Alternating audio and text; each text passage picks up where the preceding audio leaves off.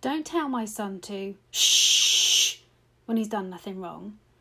Don't tell him to shh because he doesn't yet know your rules. That's my fault and it's my job.